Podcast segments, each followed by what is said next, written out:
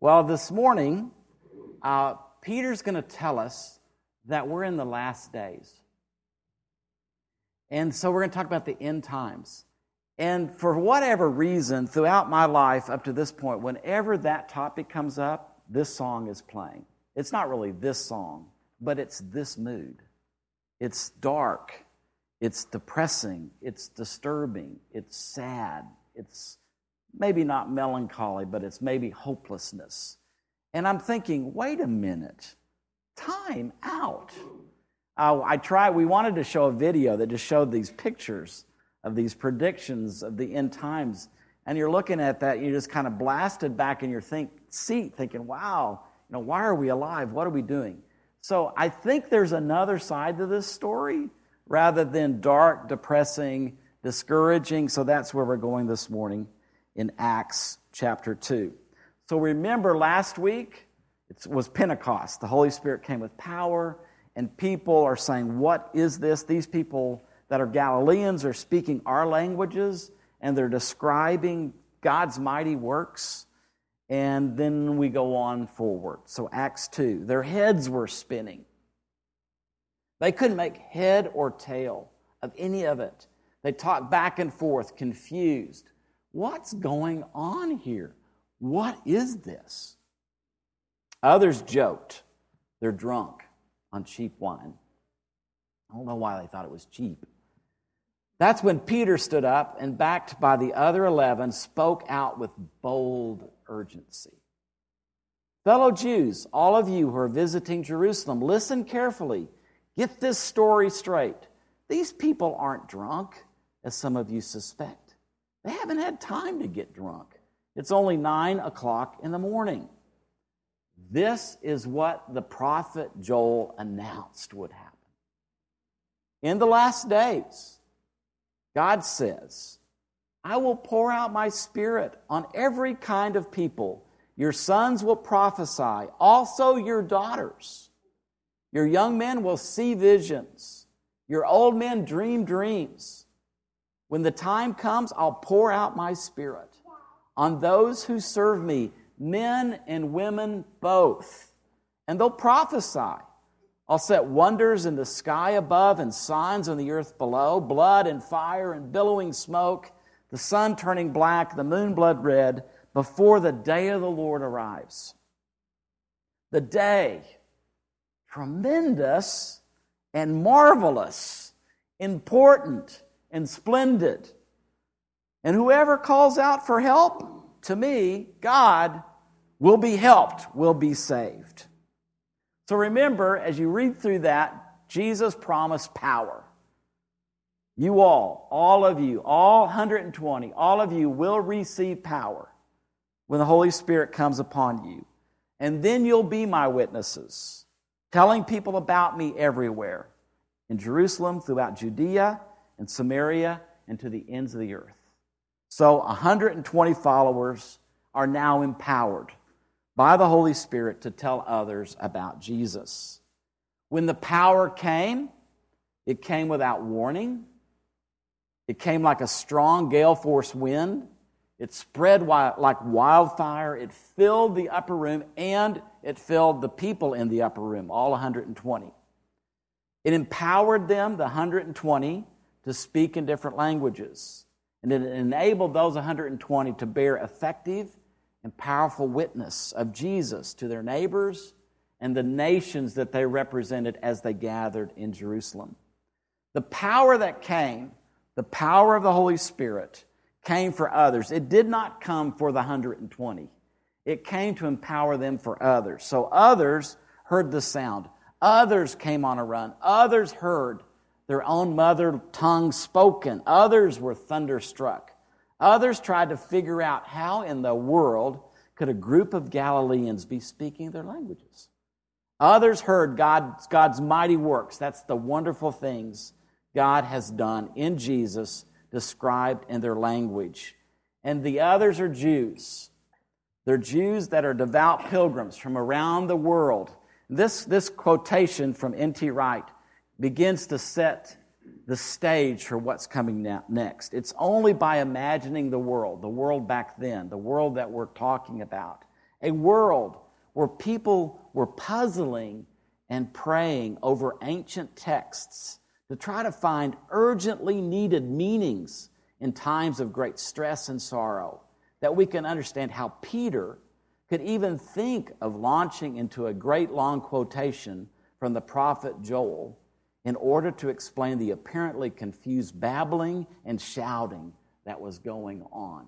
It's good to stop and remember, you know, we're talking about a group of people, devout people, who haven't heard from God for 400 years. And yet they're still in pilgrimage, coming to Jerusalem to celebrate these feasts, searching the Bible and the confusing times that they're in. Rome is occupying Israel. What's going on here? Where is God? I love the context that that quote sets for what is about to happen. They're on pilgrimage for the Feast of Pentecost, which celebrates the giving of the law at Mount Sinai. Wow. Receiving an empowered witness of what God has done in Jesus from the 120 who are following Jesus. And the question is, what is this? What is going on? This is not like any other pilgrimage we've ever had to Jerusalem. Most in the crowd recognized that this event is extraordinary. It's miraculous. And it's difficult to understand. Most were overwhelmed by feelings of astonishment and that astonishment is mixed with awe, a fear. Most were greatly perplexed and they asked, What, what is this? And there were a few that mocked. They mocked the event and they accused the 120 of being drunk. And it's Peter, empowered by the Holy Spirit, who stands up and he answers the accusation and he answers the question he says this is, first of all, this is not drunkenness. It's too early in the morning for everybody to be drunk. But what it is, this is what was written by the prophet Joel. He is he's specifically, directly answering the question what is this? This is. This is what was written by the prophet Joel. What he is saying is what Joel wrote is now happening. What did Joel write? In the last days, God says, I will pour out my spirit upon all people. Your sons and daughters will prophesy. Your young men will see visions. Your old men will dream dreams. In those days, I will pour out my spirit even on my servants, men and women alike, and they will prophesy. I will cause wonders in the heavens above, signs in the earth below, blood and fire, clouds of smoke. The sun will become dark, the moon will turn blood red before the great and glorious day of the Lord. But everyone who calls on the name of the Lord will be saved, will be helped. What Joel wrote is happening right now, is what Peter is saying. So, so what is this? You know, first of all, it's the beginning of the end. We're in the last days. We've been in the last days since Pentecost. Jesus was an eschatological event. Jesus brought the end into the present. So Jesus is the beginning of the end. We have been, the church has existed in the last days since there's been a church. We're not waiting for the last days to happen. So some of the schemes that talk about we're gonna, we're getting close to no. That's not what this is saying. These are the last days. And what happens in the last days? There's the beginning of the outpouring of the Holy Spirit. And the Holy Spirit is being poured out on all flesh. Another way of saying that, the Holy Spirit is being poured out on all nations. The Holy Spirit is being poured out on Jews. The Holy Spirit is being poured out on Gentiles. Not only that, the Holy Spirit is being poured out on sons and daughters. Wait a minute. Women are involved here? And again, the context of this, you're, you're in a city that is dominated by, by men in leadership. And now something very radical is happening. It actually goes back to the garden. I don't, sometime this week, Adam was asking me about helpmate, the Hebrew words. You know, what did it mean when, when God created Eve and brought her to Adam? And this will be your ezer, and I can't remember the second Hebrew word, but it's your helpmate. What does that mean? And what that means is here is the one that is equal to you. Not just the one that will provide children for family, but also the one equal that will help in what I have given you to do. Men and women have been equal in God's eyes since the beginning. That gets lost when the world falls into sin. And sin causes this juxtaposition between male and female. That's being restored as the Holy Spirit is poured out. I'm pouring out the Holy Spirit equally upon ma- male and female. Wow. And it's the servants. Of, notice what, it's, what Joel prophesied. I'm going to pour out the Spirit on my servants. Not just men, it's male and female will serve me. And they're going to be empowered by the Holy Spirit to do that. And then when you, when you think about what's happening on the day of Pentecost, who's in the 120? It's the 11 and the family of Jesus, which included the mother of Jesus and the women that supported. So it's men and women on Pentecost that are empowered by the Holy Spirit speaking out the wonders of God. It's not just men. It's men and women. It's that's what's being demonstrated. And it's sons and daughters who are empowered by Holy Spirit to proclaim divine revelation. That's what prophecy means. Prophecy, more often than not, does not mean the foretelling of future. It, it means I'm, I'm in relationship with the living God, I'm listening to Him, we're having a relationship. It's also that I'm, you know, I'm okay, I hear you. You're speaking to me through this, this word. And then once you, you speak to me, then you direct me to proclaim what I'm learning about you or through your word to others. So the Holy Spirit is now inspiring people to tell the story of Jesus. So men and women empowered by the Spirit to proclaim to others in a powerful way the story of Jesus.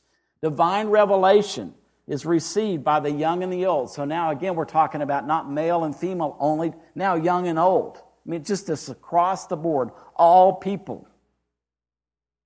And they're going to receive revelation through visions.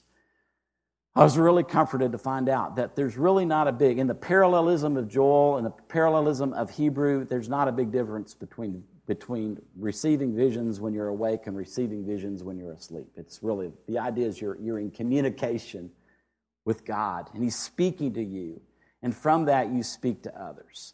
And it's a season of signs and wonders. I think that the, the wonders, they really are aimed at creation is groaning creation's groaning for the day of its redemption. So, yes, there will be these natural phenomena that, ha- that happen. Jesus even said there'll be earthquakes, there'll be famines. Those things are going to happen, but that doesn't mean. Remember that? And then the, the signs, if you go back into John, John talks about the, these seven signs. He built his whole gospel on the seven signs that came through the ministry of Jesus. So the works of Jesus become these signs, these miraculous signs and you and I, following Jesus, guess what? You're to do what I've been doing. So these signs continues as the Holy Spirit empowers us to do the miraculous because of who we're following. And then it's a time of rescue for everyone who calls out to the Lord. So when we call out to the Lord for help, He is there to help us. And that from the, from the Pentecost where we are to the day of the Lord, which would be the day of Jesus' return, this is a time where God is available to help. Anyone who calls on the name of the Lord, help me, he says, glad to do it. And, you, and salvation goes way beyond being, you know, being forgiven and going to heaven. It includes that, but it's bigger than that. God, help me. Okay. And he doesn't say, I'll help you when you get your stuff straight. No. This is a day of God's grace. It's a day that God wants to help. And then finally, all of this is before the important and remarkable day of the Lord. I don't have time to go. I think I might spend next week just sharing some of the stuff about the day of the Lord. It's pretty, pretty remarkable. Just a little hint. The, the day of the Lord has been in the history of mankind before mankind began to write. The day of the Lord precedes the prophets writing about the day of the Lord. So, something within the creation of man has always known that there'd be a day, this remarkable and glorious day when God would set everything right. It's really, it's really intriguing. Next time. So it kind of looks like this. We're in the last days. The last days began at, at, at Pentecost.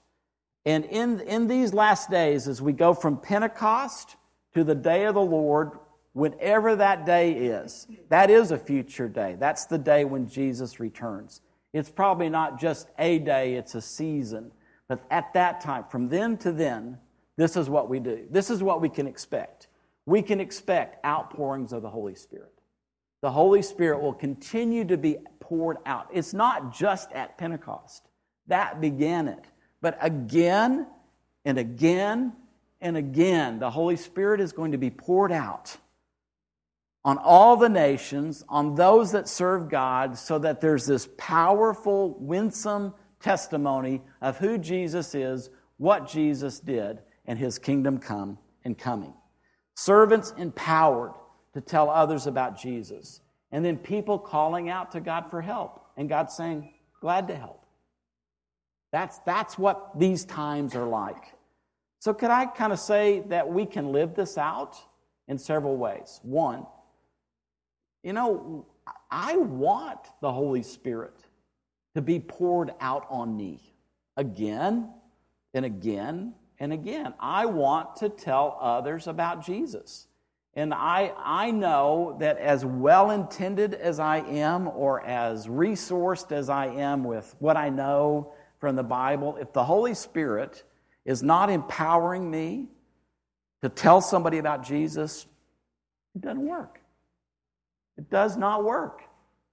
So I think, I mean, we don't we want to be a community that's empowered by the Holy Spirit so that when we tell others about Jesus, that they, they said, just say, uh, yeah, I want to come along. That would be one. I think also we want to receive visions.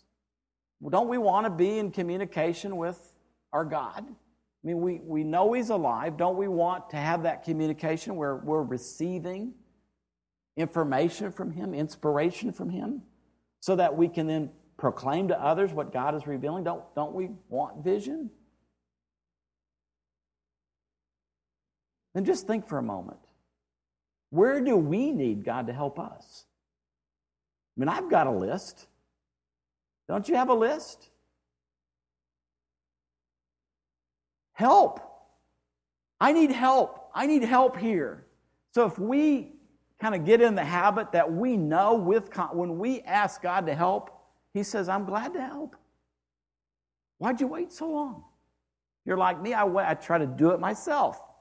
I try to fix my own problems again and again and again, and it, I just don't. I just don't call out to the Lord, "Help me." So if we get in the habit of doing that, and we regularly experiencing God helping us, guess what? What do we tell our neighbors? There's a God who, who loves to help. You just have to ask Him. And then we can look forward to the end of this present age. I think it's something positive. I don't think it's, it's meant to be something negative. It sure is. I'm, I'm not afraid of the great and remarkable day of the Lord. I look forward to that.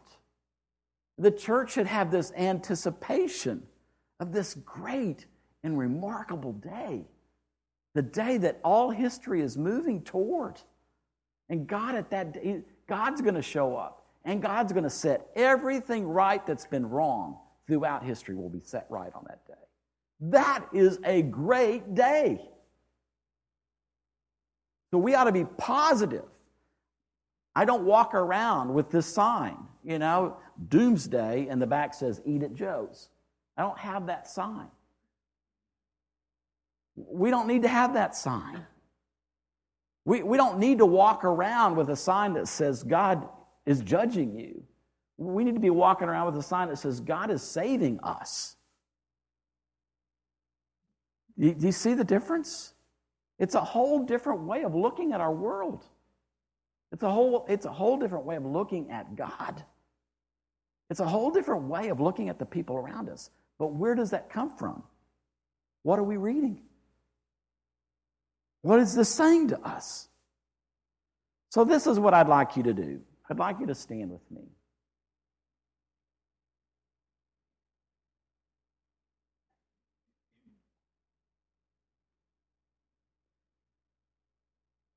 I'm going to ask us to pray for each other. We, we are a small enough group that we can do that. I think we know each other well enough that we can make ourselves vulnerable to one another. So I just wonder, does anybody can anybody relate to I really want the Holy Spirit to give me the ability to tell others about Jesus. I want that empowerment. Anybody anybody want that? I mean like that's most of us. All right. So raise your hand, then look around at who's raising their hand. Okay, so can we just take a moment? Like, let's, could we pray for each other? Just take a couple of minutes. I mean, it's like everybody. Okay? So just turn to your neighbor and pray for each other. Can we do that? If anybody just, you know, I would really like to receive vision. I'd really like to have this communication. I, I want to, to be, be connected. I have a story then to tell others. You know, you can throw that in there. You know, pray for me. I, I'd really like to have uh, God give me a vision. Or you can also say, you know, I'd really like God to help me with this. Because we're praying for each other, those are the ways I think we can all put this word into practice. So as we're praying, let's let's let's do that a little bit too. Well, Jesus, thank you that you are allowing us to be part of this story. And we do ask that you'd continue to pour out your Spirit on us in these last days. That you would empower us, men and women, as your servants, to tell others about Jesus. we pray, Lord, that we, uh, when we get into trouble, when we need help, that we're quick to cry out to you for help. And Lord, that you would you would just come to our aid as you've promised again and again and again. We'd tell others about that. Then others would call out to you. We just pray, Lord, for a planet that's crying out to you for help. Uh, Lord, thank you that we're moving to that great and tremendous day, your day, the day of the Lord. So we bless you. Thank you for our time together. In your name.